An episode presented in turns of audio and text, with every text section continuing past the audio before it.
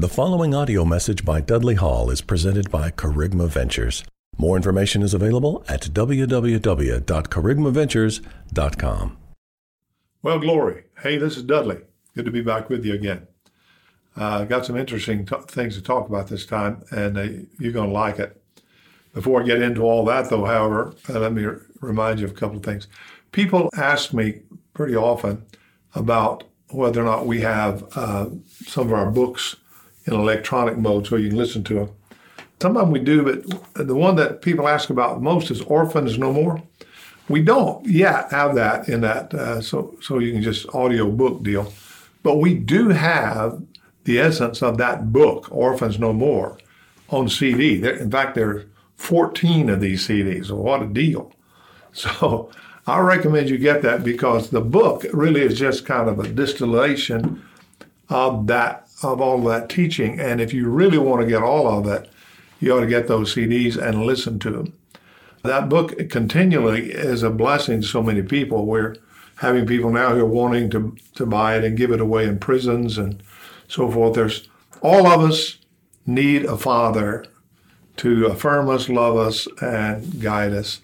And we all are orphans be in our mind. We're alienated from God. And so it's such an important concept. So I, I, I, recommend you get that. And when you get it, listen to it, bring some people over to your house, play it for them, put it in your car, do whatever you have to to get that, that spread out. All right, uh, here we are in, in the fall, and the next big thing that's happening at our place is the Theological Roundtable. We'll have about 40, 45 theologians, if you will, people who are interested in leadership and theology. And we're discussing this year the gospel and spiritual power. Some people would call that warfare. We're talking about the powers, the principalities, the powers, the demonic stuff, and how all that relates to the gospel, the preaching of the gospel, us, the whole deal. It's so such an important thing. In fact, I'm going to be talking about a little bit this uh, today with you.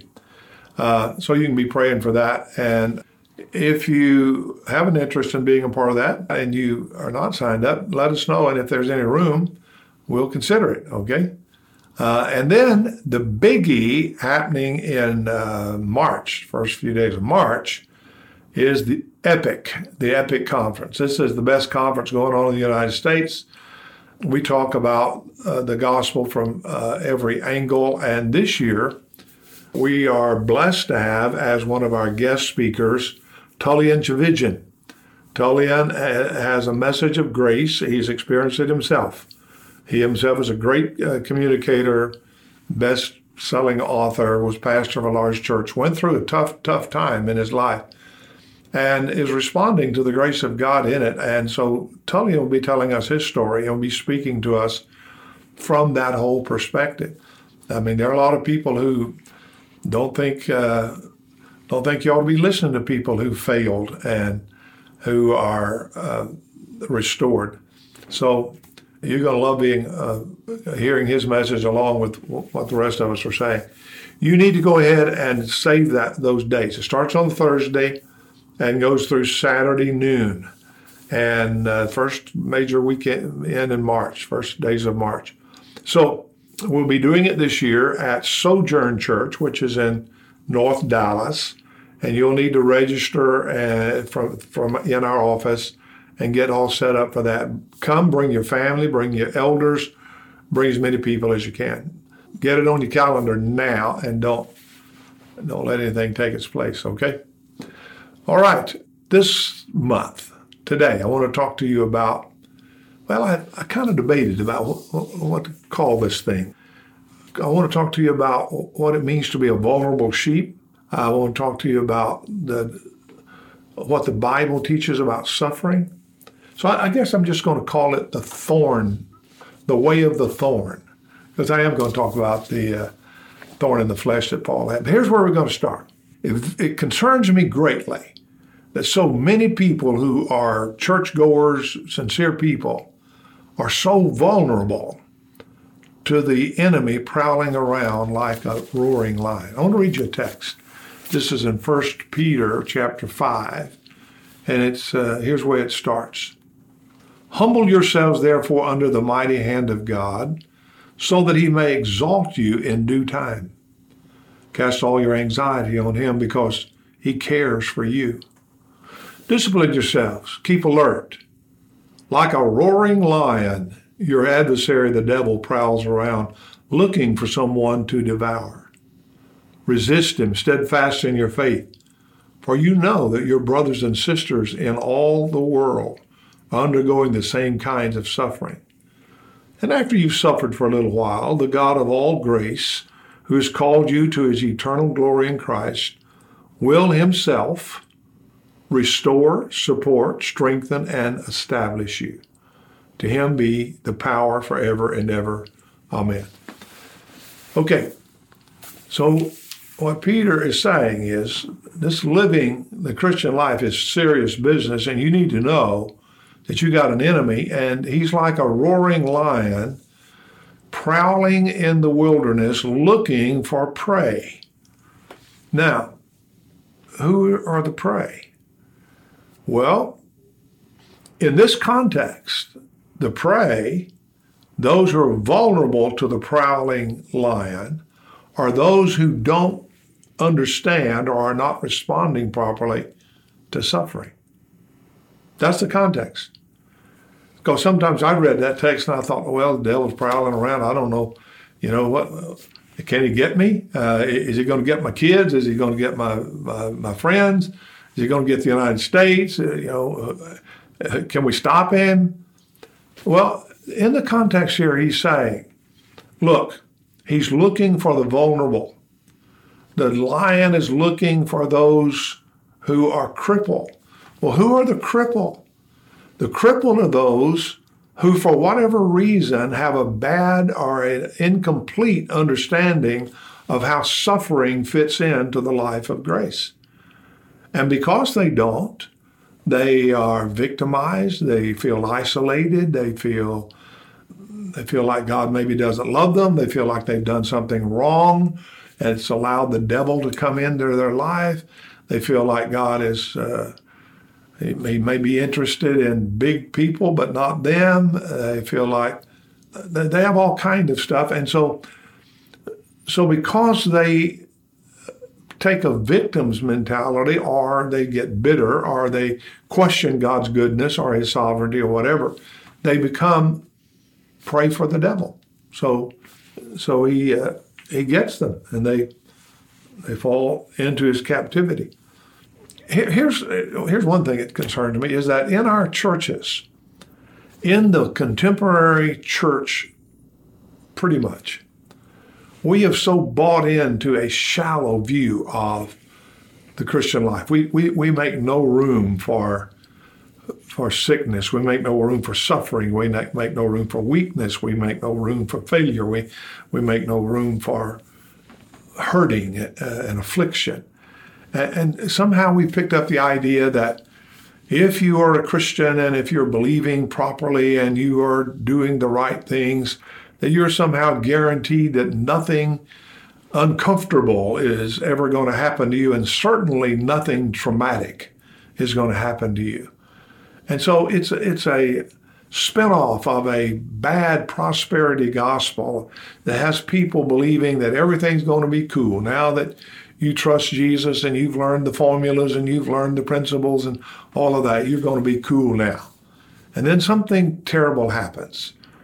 Some unexpected event crashes in and life begins to be topsy turvy and, and there's pain and there's you don't understand it and, and and God seems to have gone silent on you and, and so you get all down in the mouth about it and hey, that person is very vulnerable to the enemy. And then they can believe anything can be captured by it. And it bothers me that we uh, are not helping people get fully equipped to handle life. Because if you, don't live very long, you know that life can throw you some curves. This text right here says, take it seriously and resist the devil firm in the faith. And uh, this is not our primary passage, but I'm just going to tell you what it says. It says, here, here's the way you resist him you humble yourself. You humble yourself under the mighty hand of God. You submit to God, even though you don't understand what's happening. You submit to God.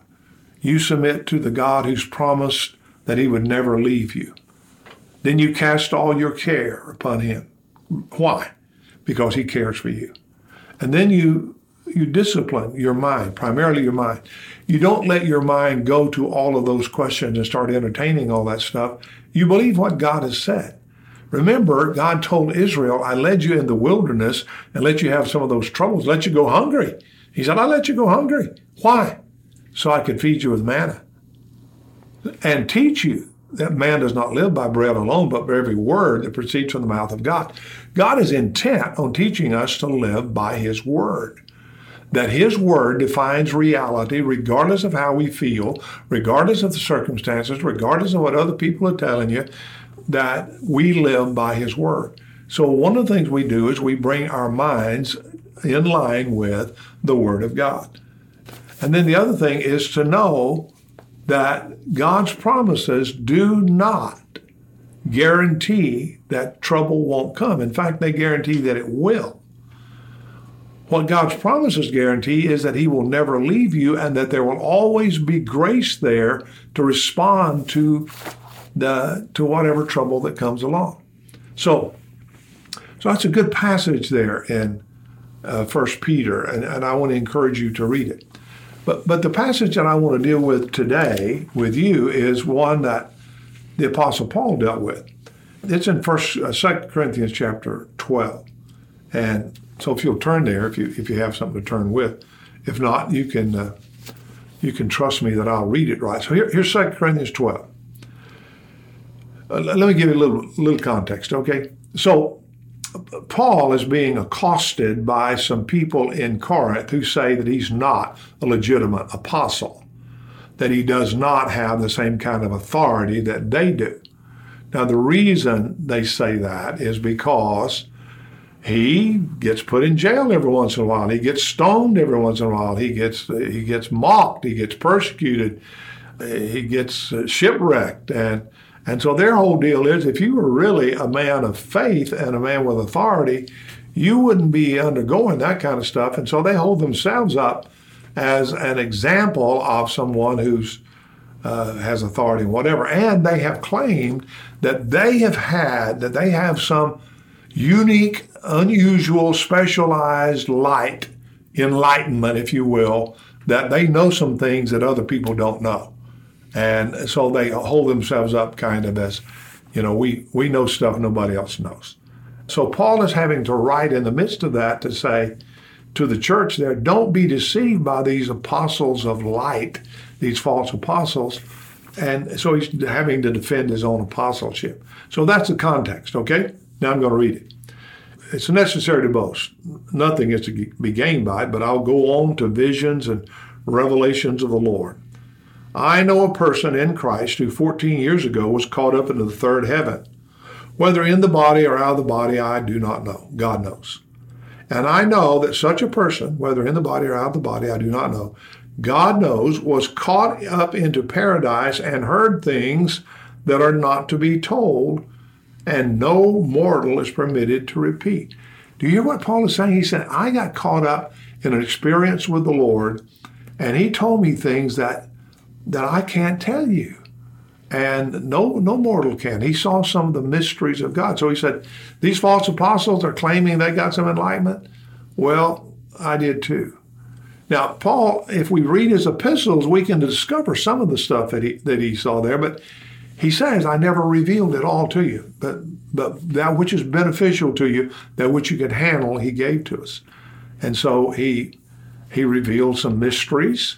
He revealed, for instance, in, in his writings, he revealed the mystery of how God used Israel as his instrument and how Jesus came as Israel's representative and how Jesus fulfilled Israel's destiny and how then the gospel was given to the Gentiles, to the whole world, because Jesus did what Israel was supposed to do but didn't do. Jesus did in their behalf. And so uh, Israel fulfilled their role and the Gentiles received the gospel. That was a mystery. Nobody had ever heard that until Paul explained it in Romans 9, 10, 11, and Ephesians chapter 2. He also talks about the mystery of union, what it means to be connected with Christ, faith in Christ means that you share his life. He lives in you, you live in him.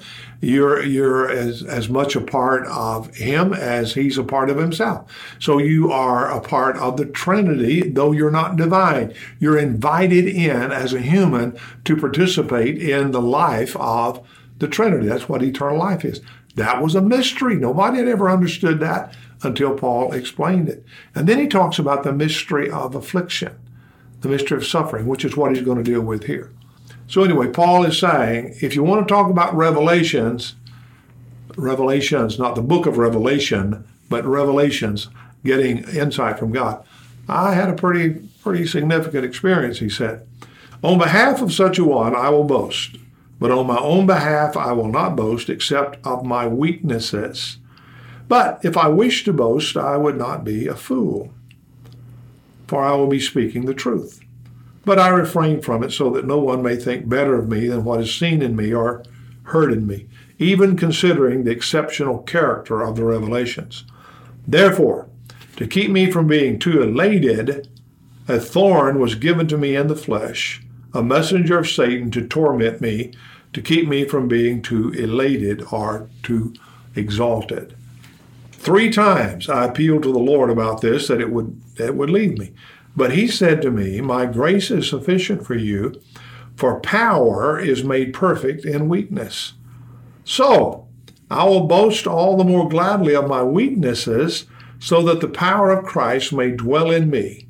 Therefore I am content with weaknesses, insults, hardships, persecutions, calamities, for the sake of Christ, for whenever I am weak, then I'm strong.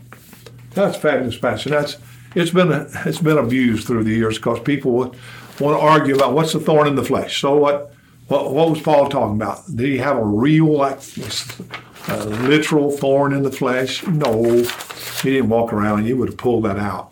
He he didn't have a thorn in the flesh.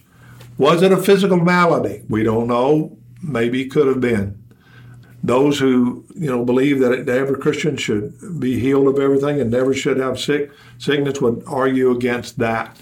But he, he describes some things that are included in it. He's talking insults, persecutions, tr- trouble, trials, uh, all of that stuff he mentions there. And, and wherever he went, he had that affliction because the Jews, the unbelieving Jews, were out to get rid of him. They wanted to eradicate him.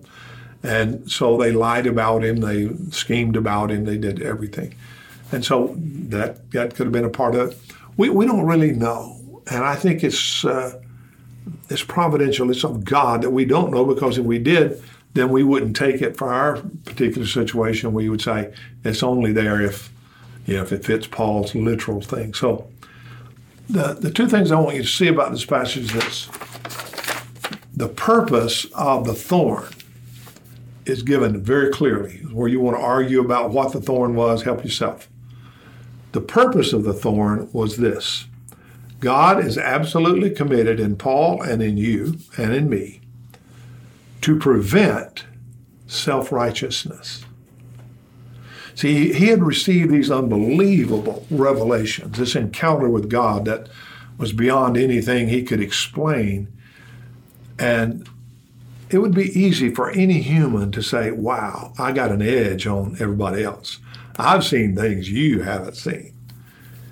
And there's something about our human fallenness that is looking for something that we can use as an edge over other people. So, at least in one area, we can feel superior. Uh, or, yeah, superior. We don't just want to be equal, we want to be superior. We, we want to be significant.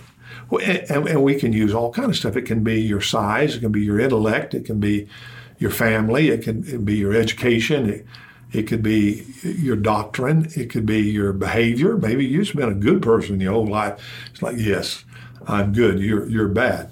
And, and so there's something in all of us. You need to admit this. If you don't know this, you're walking around in deception.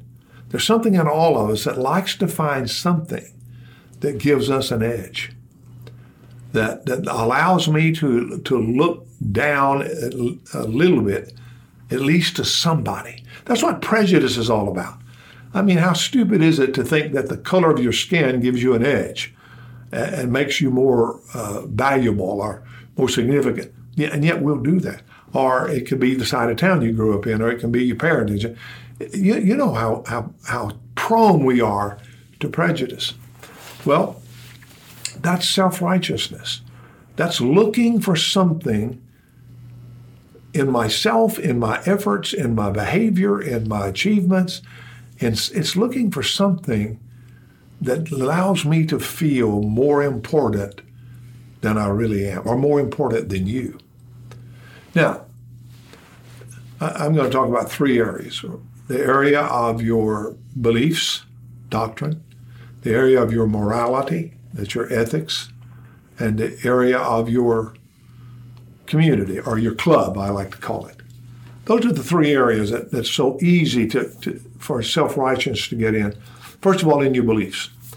See, when you believe something and you get all excited about it, maybe it's been meaningful to you, it's so easy for you to look down your nose at those who haven't gotten there yet, or maybe they'll never get there, but you believe something and so you're you're kind of arrogant about it.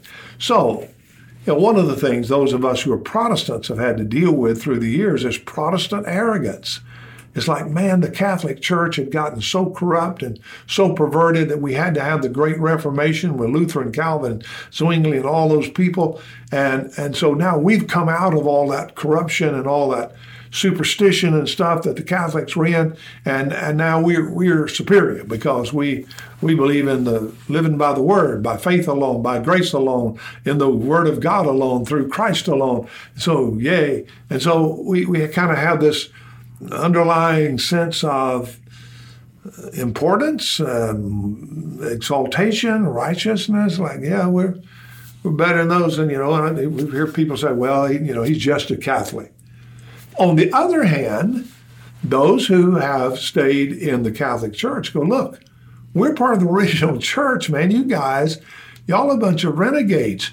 And we're the ones who had Peter as our foundation and, and Peter as our Pope. We have the traditions of the church fathers and we've had all the councils and all that because we're obviously more alert and aware than you guys are. And so either one. And then you got the Anglicans who say, well, yeah, but say we got the best of both worlds because we don't have all the trash that the Catholic, Roman Catholic Church had, and yet we uh, we haven't gone all the way to where evangelicals are out there, kind of on the edge. We're kind of in the in the Protestant, and, and so we, we are we're the ones who's really got the tradition and and the new revelation, and so the Anglicans kind of kind of can get self righteous about that, and then and then you have the folks who who are products of what's called the Great Restoration movement. The, uh, the movement of like, okay, the church has been corrupt all these years, but finally there's been a revival, Cane Ridge revival or whatever it was, and God now has a purified church. And so the Church of Christ, Christian Church, bunch of other groups fall into that group. And it's easy for that to become a part of, okay, you know, we're we we're we're looking. We we were a little bit better. We we got our beliefs a little purer. and then, of course, more recent years, Pentecostal movement came along. People having new experiences with the Holy Spirit, and new things were coming about about the spiritual gifts and all of that. And so, yeah, well, not only do we have Jesus and we have the Bible, but we, you know, we have these experiences in the Holy Spirit. So we're we're a little bit uh, further down the road than others. Do you see how easy it is for us to grab something that makes us a little bit better than it, that causes us to to to feel like I, I am superior in some area? Well, that's self righteousness, and that's why Peter said, as you're trying to resist the devil, stand firm in the faith, humble yourselves under the mighty hand of God. What, what does it mean to humble yourself? You know, humility is a, evidently it's, it's a hard concept for us to get because some people just, you know, they just kind of look sloppy and they call themselves humble. You know, they kind of flop around and victimize and whine and, and say, I'm, I'm humble. I, I want to talk to you about humility from a, from a very biblical point of view. Humility has two sides. It's the side of overwhelming sense of unworthiness. At the same time, an unshakable confidence in the power of the blood of Christ. Both of those has to be there for you to be humble.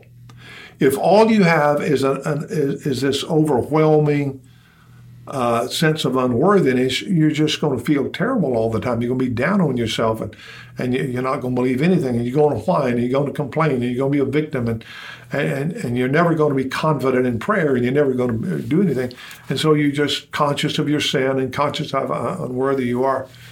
Uh, and, and one of the one of the by the way one of the ways you can detect that in your life is when you've done something really outside of your expectation, bad, I mean, when you've sinned and you or you've fallen and, and you've done something that you can't even believe you yourself did, and then you moan and groan about it for minutes and sometimes hours and sometimes days, all you're doing is you're grieving the loss of your own righteousness. You're, you're surprised at yourself, and so you're you're punishing yourself for not living up to your expectations. And so you're grieving the loss of your own righteousness. That's not humility.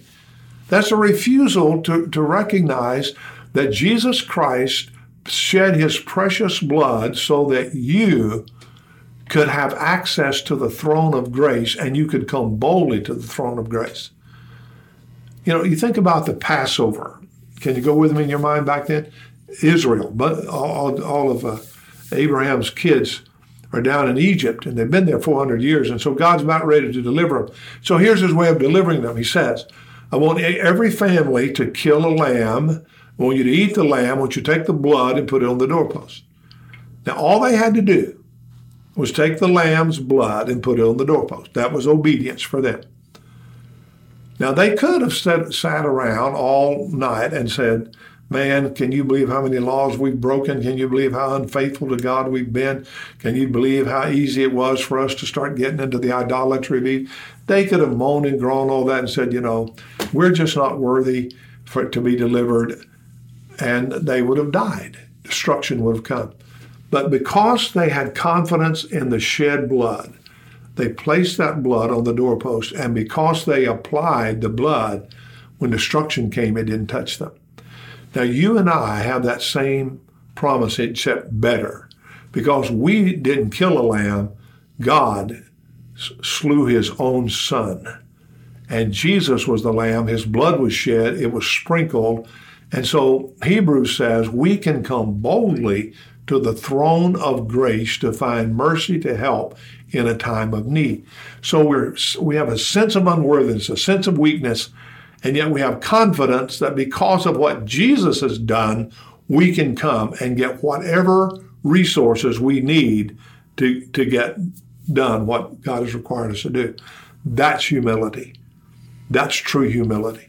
And so, uh, self righteousness is a poor substitute. And I can tell you this God is not for self righteousness. That's what the Pharisees had. All of us have had it, some of us have retained it it's time to get rid of it. Uh, because with self righteousness, you are a prey of the devil. So, the other aspect of, of being humble, not only uh, uh, do you have a, a sense of unworthiness and a confidence in the blood, but you also are aware that you are not individually responsible for doing this whole thing. In other words, you're part of the body of Christ and you have giftings that give you the privilege of participating in God's assignment, but you don't have them all. Other people have other members, uh, other members of the body have giftings, and you are humble when you respect that. Remember what, what Peter said. You can resist the devil remembering that your brothers all over the world are suffering just like you. See, the devil would like for you to believe you're the only one suffering. Hey, I've heard that voice recently. Most of you know that my wife died here a few weeks ago. Uh, we've had all kind of issues to come up. Can I tell you that I heard that voice from hell saying, you know, you're you're the only one going. You, you're having more trouble than anybody, and it's probably because God just kind of mad with you and he's after something in your life and you won't give it up. And, and, and so there's, there's some reason that God's uh, kind of taking his hand off of you and letting the devil have you. And, and, and so I've heard that voice. But when you hear that voice, you need to listen to a previous voice that says, I'll, I'll never forsake you. And all of your righteousness is determined by Jesus' righteousness, not my, not your own. And the blood of Christ covers you and protects you, and so you can you you can live there. And by the way, you're not the only one going through trouble. Everybody you meet has got their own troubles, and there are people that are members of the body of Christ right now who are being martyred for their faith. There are people in prison. There are people having their hands cut off. There are people separated from their family. There are people being mutilated today, right now, as we speak, around the world who are your brothers and sisters, and they're being persecuted. Do not believe the lie that you're the only one going through trouble. Trouble is something God grants to us so that we learn the joy of not being self righteous and the confidence in not being self sufficient. So, and, so um, that's the next point. So, what's the reason? What's the purpose of the thorn? To prevent self righteousness. Paul, you had great revelation. I don't want you to exalt yourself. I don't want you to think of yourself more highly than you ought to think. I want you to think of yourself soberly. You are a member of the body. Don't be self righteous. So it's a good good way. Second thing is, he wants to eliminate in our life self sufficiency. He says to Paul, It's in your weakness that my strength is made demonstrated, made real. So I want you to, to get comfortable with your weakness. Uh, that, that, that doesn't mean that you you go around whining. You know, it's like, well, I'm just weak. I can't do anything. I just fail all the time. No, no, no, that's not what he's talking about. He's saying that in your endeavor to live by faith, to demonstrate the, the life of Christ in your life, to be a good man or woman, to be a good parent, to be a good mate, to be a good neighbor, to be a good citizen, to be a good Christian, you you you fail and you uh, you're weak. You, you you don't have enough faith when you feel like you need to have faith. You, you don't have enough love when you feel like you need to love. You you, you, you just feel like you feel weak. It's, you don't have any sense of, I can do this on my own. You feel like I can't do anything. So you feel very, very weak. It's in those times that God's strength is manifest. It's when, it's when your faith has come to its end that his faith becomes yours. And so you began to exercise his faith and you began to demonstrate his love and you began to show his perseverance. And, and, so, so you see, Jesus didn't just do all of those things so we would have an example. It is a good example. He did all that so he could give us his life so that we can actually do what he does. And we do it by faith, that is, by trusting him. Lord, I don't have enough faith today. And, and immediately he says, I do. Trust mine. I don't have enough love. This person is just totally outside of my capacity to love. Jesus said, I do. And you can you can confess with Paul, I'm crucified with Christ. Nevertheless, I live. Yet I live by faith in the Son of God who loved me and gave himself for me. So it's in our weaknesses that his faith or his strength is made manifest. And by the way, that's why we're here. We're not here to show everybody how, how strong we are, how independent, how self sufficient. No, Jesus didn't die to get you back so you could be more independent than you ever were. He, he didn't. He, it, it, doesn't work like this. You don't come to God in prayer and go, Lord, if you'll just help me this one little time, get me out of the ditch, just get me out of the ditch right now and get me back to my self sufficiency and I'll be fine. No, no, no, no. He's not going to get you back to your independent self. He wants to get you to the place where you live every moment by manna. What does that mean? They had to trust God every day for manna. That's why Jesus said, pray like this Give us this day our daily bread. I, I want to pray, give me the month's supply right now. I'll put it in my pantry. I won't have to ask you anymore. I won't bother you anymore, Lord. Uh, I'll just make it on my own. No, he said, no, I like it when you when you bother me. I want you to trust me daily for everything, for all your provisions. I want to live life with you. And I want you to live dependent upon me. Not dependent upon others, not being a ward of the state, not whining and being a victim. No, confidently living in dependence upon God. So he uh, he, he gives us the thorn, or he, yeah, it's yes, a messenger of Satan. I'm, I'm glad to know that that that the uh, whatever thorns God lets come in our life, you know, yeah, Satan delivered it, but God permitted it and and even sent it. So don't don't get all caught up in well, the devil did it, God did it, whatever. Uh, probably both. Uh, but but he can't. The devil can't do what God doesn't permit because he really really is in charge. So we boast in our weakness. Right? So how do you boast in your weakness? Well, you don't go around bragging about the fact that you're a terrible sinner and you do stupid things. You say, yeah, but uh, you know, my sin is really not. You know, you need to know the context of my sin. Uh, uh, this happened to me, and then this happened to me, and then I get it. There's context for all of our sin. I can give you, I can give you a lot of reasons and excuses for every sin I've ever done, but God did not force me to make the wrong choice. He gave me an opportunity in the middle of trouble or in the middle of temptation. So, so boasting your weaknesses is not making excuses for your sin. It's accept, accepting your weakness, saying, "Okay, I'm human. I'm not God." I'm human, which means I get to live the way humans live, that is by faith in in my Father, faith in, in God through Jesus Christ. So so we we don't always get to explain ourselves and we don't get to defend ourselves. If you boast in weakness, you live in humility. And you, humble people don't feel like they have to explain themselves or defend themselves. Remember, when Jesus humbled himself, he was brought before people, brought before Pilate, brought before Herod, brought before Caiaphas. He was brought before them and they questioned him and he could have answered. Jesus could have said, Let me explain to you, let me give you the context. Let me explain to you why I did what I did. But he didn't. He opened not his mouth. He submitted to the one who the one who sent him. He submitted to his father because he knows the father is good and the father is sovereign. And so he took on unjust persecution and crucifixion because he submitted to the almighty hand of the Father. So to boast in weakness means that we we don't have to defend and we don't defend ourselves. And it also means that we realize we don't have to say something until we have something to say. We don't have to say stuff until we have owned it and we're living it and we're believing it.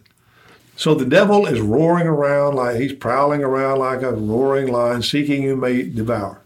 Make sure you're not one of the vulnerable ones.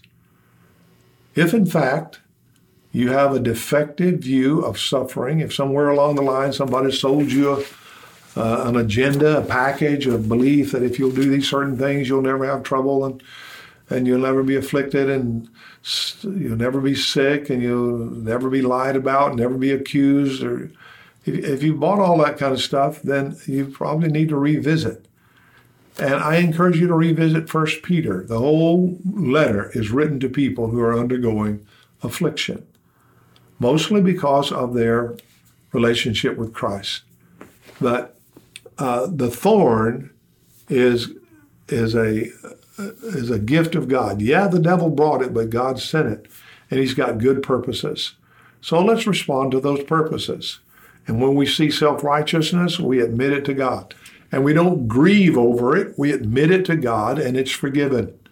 When we see self sufficiency, we don't moan and groan and grieve over it, we admit it to God and receive forgiveness and go on and enjoy our life of dependence upon God. So, there you go. And you don't have to be a prey to the enemy and you don't have to be captured by the prowling lion. So let me pray for you. Father, I thank you so much for the time we get together to just get in the Word and, and find out truth, because truth sets us free. And I realize there are people who are listening to this teaching right now who, who have been offended at you and they've been disillusioned with their doctrine and they've been they've been uh, questioning their own faith and and they're wondering where where you've been and why certain things have happened to them. I pray that today you would give them confidence to look to you to look to you and to realize you uh, you've never left. Your promises are still good. We will reap if we don't faint. So uh, we trust you. We cast our care upon you, and we refuse to listen to the lies of the enemy. So I pray that you would minister to each one, and that each one of these, one of your precious sheep, would would be equipped to handle what life throws at them, because they know they are living in in union with you. I pray that in Jesus' precious name. Amen. Well, till next time, this is Dudley Hall with Kerygma Ventures. I'll see you then. Thank you for listening to this message by Dudley Hall from Kerygma Ventures. Additional copies of this resource, as well as a wide range of discipleship materials, is available from our website. You may make copies of this message to give to others, but please do not charge for those copies or alter the content in any way without permission.